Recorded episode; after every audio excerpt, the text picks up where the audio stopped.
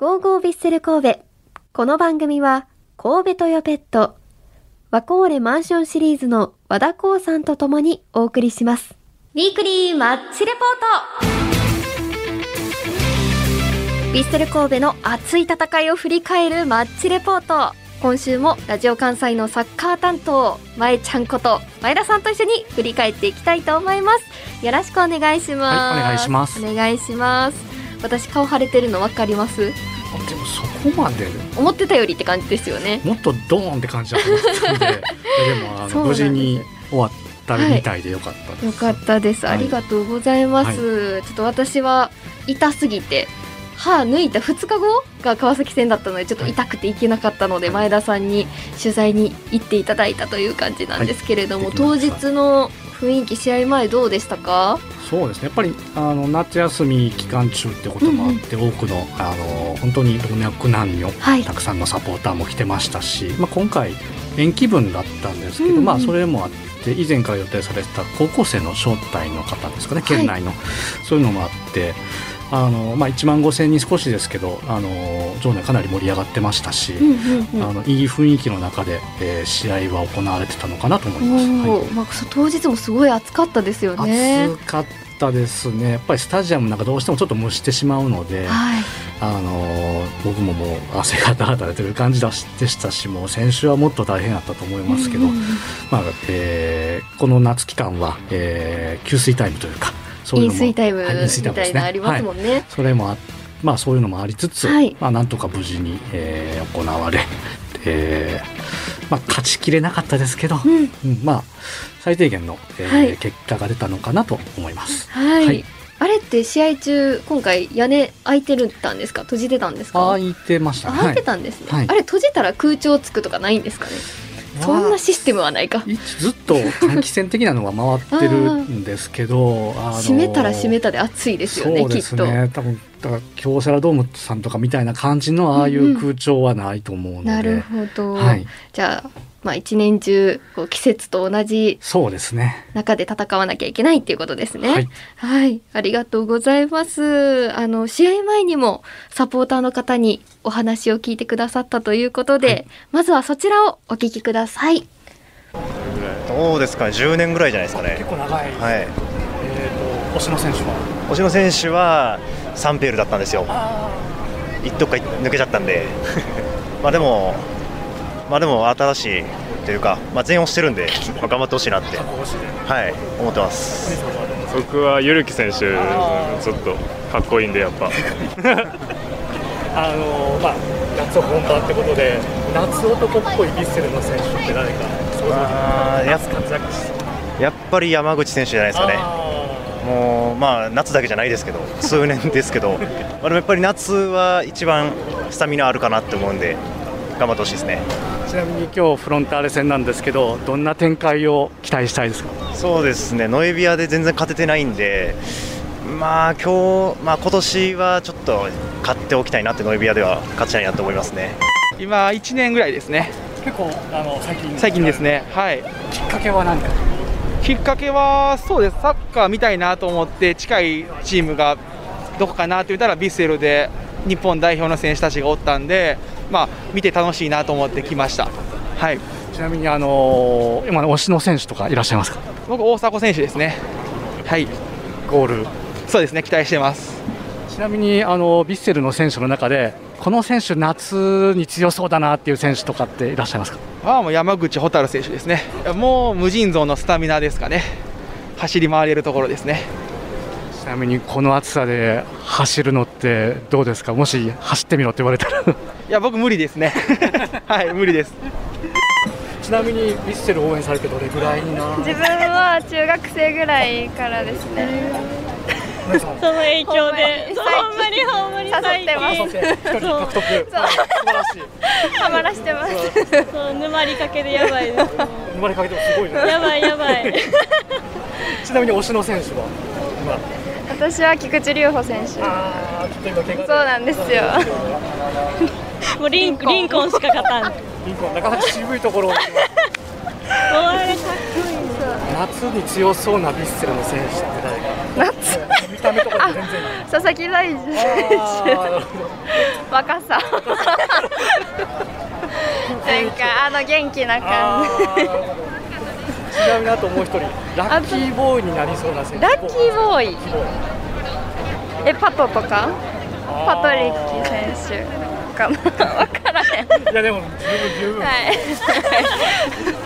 今日はパトリッキ選手が先発ですけどねどんな展開をじゃあ期待しましょうか、ね、点決めてもらって頭から いつも通りね。攻めていってもらって、はい、楽しみにしてます。はい前田さんめっちゃ楽しそうに取材してるじゃないですか。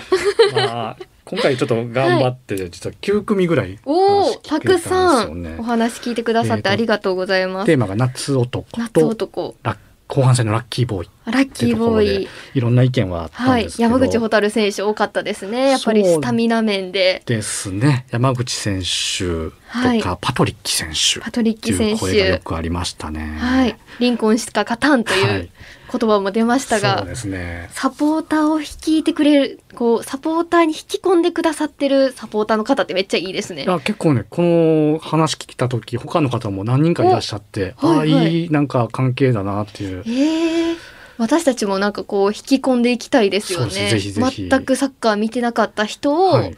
まあ私もその一人だったので、そうやってこう、サッカービッセル神戸から入ってもらうっていうそうですね。今なんか1位ですしね。はい。まあ今が入りやすいと思うので。ほんまにチャンスだと思うので。すよね。はい。ぜひぜ引きひ込んでいく企画とかもしましょう。ぜひう。ね、どんどん進めていきたいと思います。ラッキーボーイはパトリッキ選手と最後の女性のサポーターさんおっしゃってましたけど、はいやっぱり夏だし暑いしここで活躍してくれるんじゃないかというところもありますよね。そうですね。突然のやっぱりあの決勝ゴールもありましたし、はい。やっぱりこう暑い時期にブラジルの夏男って感じだと思うので、はい。ぜひ今回もちょっとスタメンで入っていたので、ちょっと試合の方も振り返っていこうかなと思います。はい。あのメンバーの方は先ほどお伝えしたようにパトリッキ選手がスタメン入りしまして、はい。ユルキ選手がベンチからスタートとなりました。はい。でこの件に関して吉田監督はここ最近非常にパフォーマンスが良かったし少しゆるきこうや選手に対しても刺激というかそういう意味も込めて決めたとはい。コメントされていて、まあ、確かに何て言うんでしょう京都戦で初ゴール決めた時も確か前節で泉選手がはいゆるき選手のポジションで出てはい決勝ゴール決めたっっていうのがあったと思うんですよ。そうですね。はい。だからそうやってなんかこう燃えさせるタイプなのかなみたいな。まあ練思ったりしたん習とかもですけど、ままあ見て多分決められたとは思うんですけどね。こはいうんうんうはいあ、そういう感じで新たに決まってほしいなっていうのもあったんですが、はい。まあ順番に振り返っていきますか。はい。えー前半はですね川崎ペースで進みまして、はい。ハイプレスがはまらずチャンスを作られ作れる場面が多くありました、はい。作られる場面がですねね。多くありました。前半23分には自分たちのミスから奪われクリアミスを決められ失点前半30分にはコーナーキックから失点し前半を0対2で折り返す苦しい展開となりました。ちょっと前半ははまらなかったっていう感じですかね。そうですね。えっ、と今ちょうどこの時間帯にラジトピっていうあの、うんうん。ウェブトピックスも公開させてもらったんですけど、はい。やっぱりこう元々のこうねチームの戦い方という前から行くハビープレスというか、うん。どんどん前から守備を仕掛けて相手が蹴ったところをこぼれ球を拾うっていうのがビッセルのパターンなんですけど、それが全くはまらないとかうまく川崎の選手ってやっぱうまいんで。ね。どんどんこうパスでかわされたり、はい。えーちょっとまあ相手もビッセル神戸対策の戦い方をしてきて、そこに少しやられた感じがあったのとボールを支配されてる時間も長かったのかなっていう印象は私的にはあったんですけど、あのーまあ最初ちょっとミス絡みもありましたけど、先手を取られてからが特にその傾向が強かったのかなという感じはしましたね。はい。はい、なるほど。そういう感じでちょっと厳しい前半だったんですが、はい。後半に入って結構ガラッと雰囲。気も変わるんですよね。はい。後半6分あのメンバーの方は武藤選手がゆるき選手と交代でチッ、えーピッチを後にしました。はい。もうちょっとね前半武藤選手他の選手と接触するシーンもあったりだとか、はい、そうですね。相手の選手も結局脳震盪の疑いがあったので、うん、えー、ハーフタイムで変わったっていうのもあったんですけど、はい、まあ、そこの絡みでもあったり、えーまあ、試合前からちょっと何か痛めてたみたいで、はい、監督インタビューでお話しされてましたね。まあ、はい。そこもあって、まあえー、ともうピッチの中から多分交代の合図みたいなのが誰かしらかあったみたいでそれでもあの時間帯に結構急いでて選手が変わるみたいな感じでしたね。はい、なるほど。じゃあちょっと、まあ、怪我に至る前に予防でちょっと交代したっていう感じ。まあそれもありつつ、まあちょっとコンディションも良くなかったっていうのも見て、うん、まあ暑い時期でしたし、はい、でフレッシュなゆるき選手が入ったっていう感じでしたね。なるほど。はい、まあ次節、まあ、天皇杯 J リーグ。戦でまた元気な姿を見られたらなという感じですよね。ねはい、はい、という感じで後半は神戸ペースで進みまして、はい、14分には PK を大迫選手が決めて1点を返しました。はい初瀬選手がクリアしたボール、えー、左クロスですね。クロ,、クロスですね。選手の中側インナーラップって言うんですけど、はい、それをかけてクロスを上げたところで、えー、ペナルティエリアのはいギリギリのところというかあの辺で初め外ペナルティエリアの外っていう判定だったんですけど、うん、そこのペナルティエリアの外だったらフリーキックになっちゃうってことなんですね。です、ねはい、ですけどあのなんか久しぶりっていうかなんかあまり今年あれやったんですけど VAR が味方しましたね。本当ですね。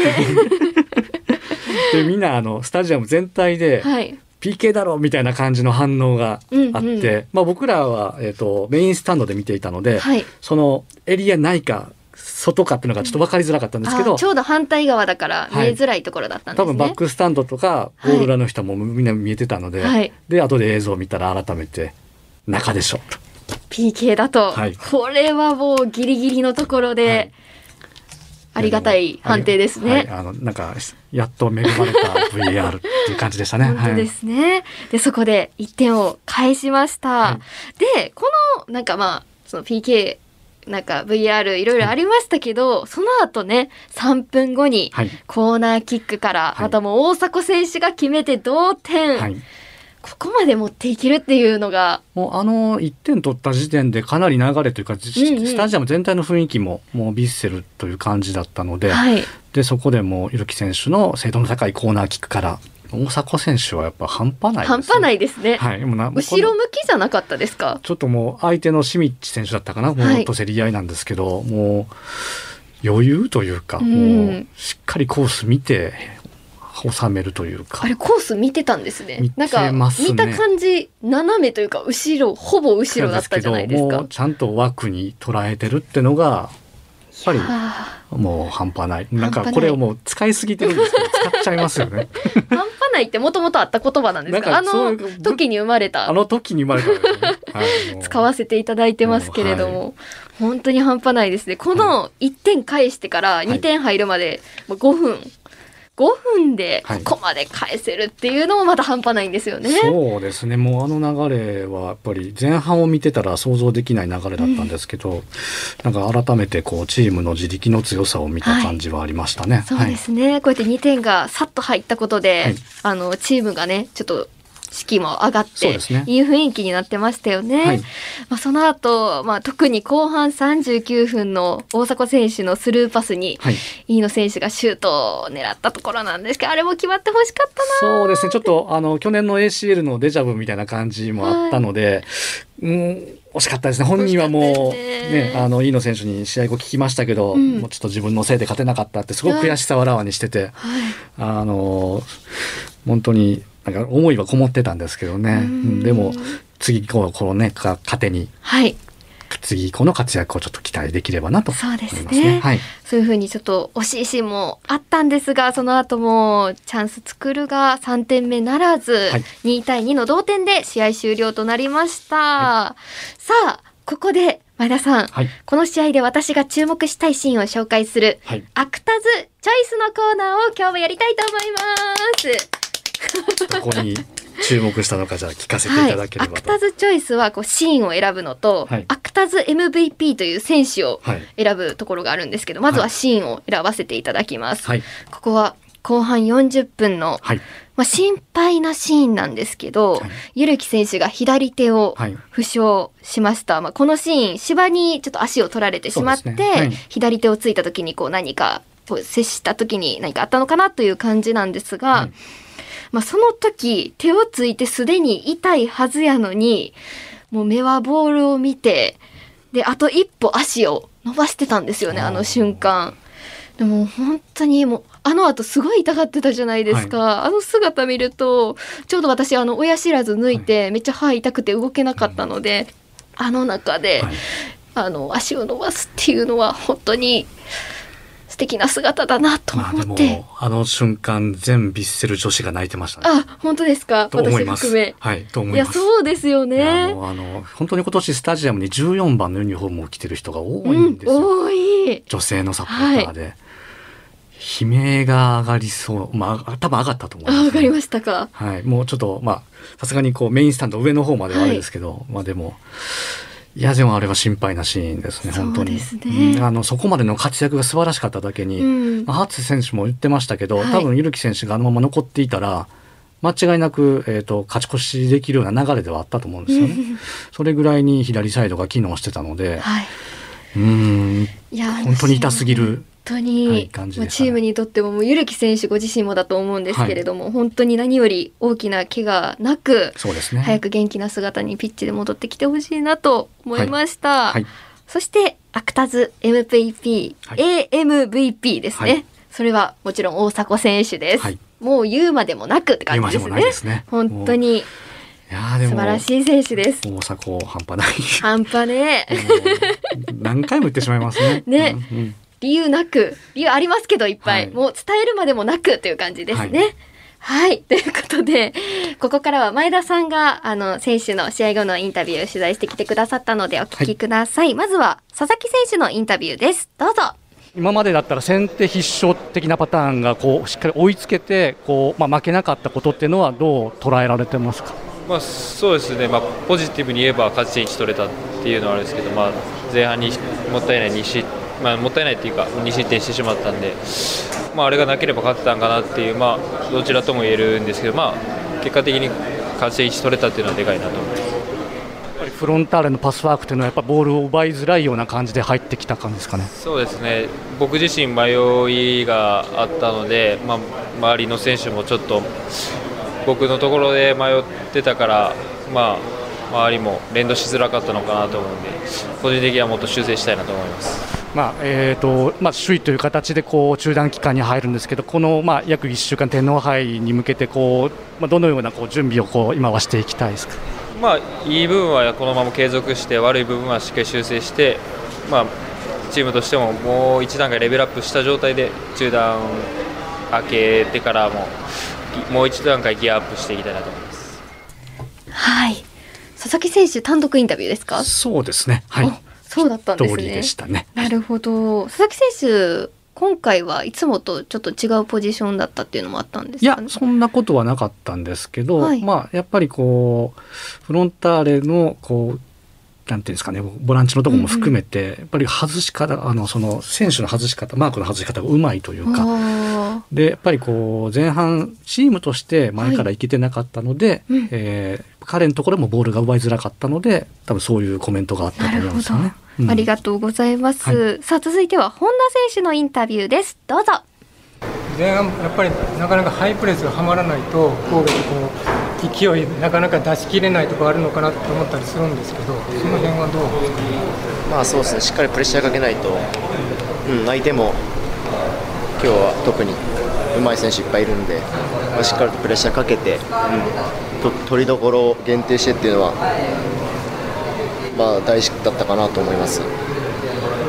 家長選手がやっぱりこう自由に中入ってきたりとかしてたと思うんですけどあの辺はどういうこう周りと連コミュニケーションを取りながら抑えるイメージを持ってたんですか？まあそうですね、うん、コミュニケーション取りながらやるのは当然ですけど、まあ、そんなに、まあ、僕たちはそんなにあれですねマンツーマンじゃなくてゾーンでやってるんで、うん、しっかり受け渡ししながら、うん、前半はやり切れないといけないなと思いました、個人としてこの間の J1100 試合で今日はあの J1、J2 含めて300試合出場になったと思うんですけどその数字的な記録っていうのはご自身の中でどう考えてます？いやまあ、ずっとやってきた結果がこれなので別にそんなに特別感情っていうのはないですけど、はい。まあ、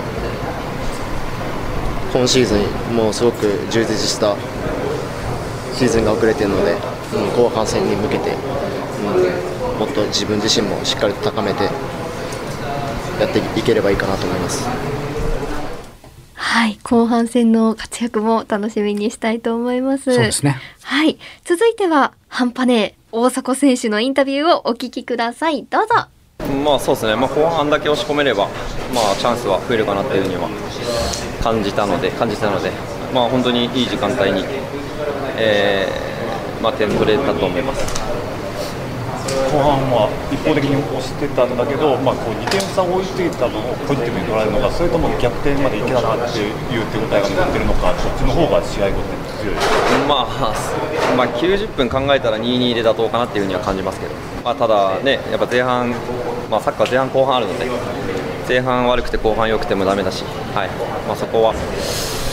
まあ、3点目取れたのは事実ですけど、あまあ、ありましたけど、チャンスはたくさん、まあ、ただ、えーまあ、前半はうちは良くなかったので、まあ、そこは、まあ、しっかりと修正しないといけないかなというのは思います。うんまあ、暑さじゃないですかね、やっぱ暑さ、湿度もあり、やっぱりなかなかやっぱ90分で戦おうっていう、まあ、のがちょっと、まあ、前半はチームとして見えたのかなというふうにはます、そのおかげで後半押し込めたと思いますけど、まあ、そこはうまく、えー、バランス取りながら、やっぱり僕らは前からしっかりと行くのが強みだと思うし、まあ、そこはチーム全体としてまた共有して、えーまあ、練習と落とし込んで試合で、えー、またそれを出していけたらいいなと思います。お疲れ様です。はい。まあ、まず前提として90分間あの暑さで走り続けるっていうのがすごいですよね。そうですね。立ってるだけで嫌ですもんね。はい。あのー、サポーターの方と一緒で、はい、僕ら無理ですね。絶対無理ですよね。はい、その中でこう前半後半90分をどう体力使い分けるかっていうところまで考えられてるっていうのが。はい、そうですね。まあ、あの監督も試合前に言ってたんですけど、はい、やっぱりこうちょっと夏になって少しこうバランスっていうのを見ながら行く、うんうん、あの前からプレスをガンガン行くのか、はい、ちょっと構えるのかっていう。それがちょっと前半はうまくいかなかったんですけど、うん。まあ、後半立て直したって。あとはそのそのバランスをちゃんと見極めというか。それができるかどうかっていうのが今後の課題というか、はい、もっとチームが良くなるところかなと。あの後半でこのチームの戦いは、はい、あのこれだっていうのは見せたので、うん、それをどう続けるかですね。そうですね、はい、まあ失点した分反省点がしっかりあるっていうのはい。いことだなと思いますね。ね。はい、ありがとうございました。以上ウィークリーマッチレポートでした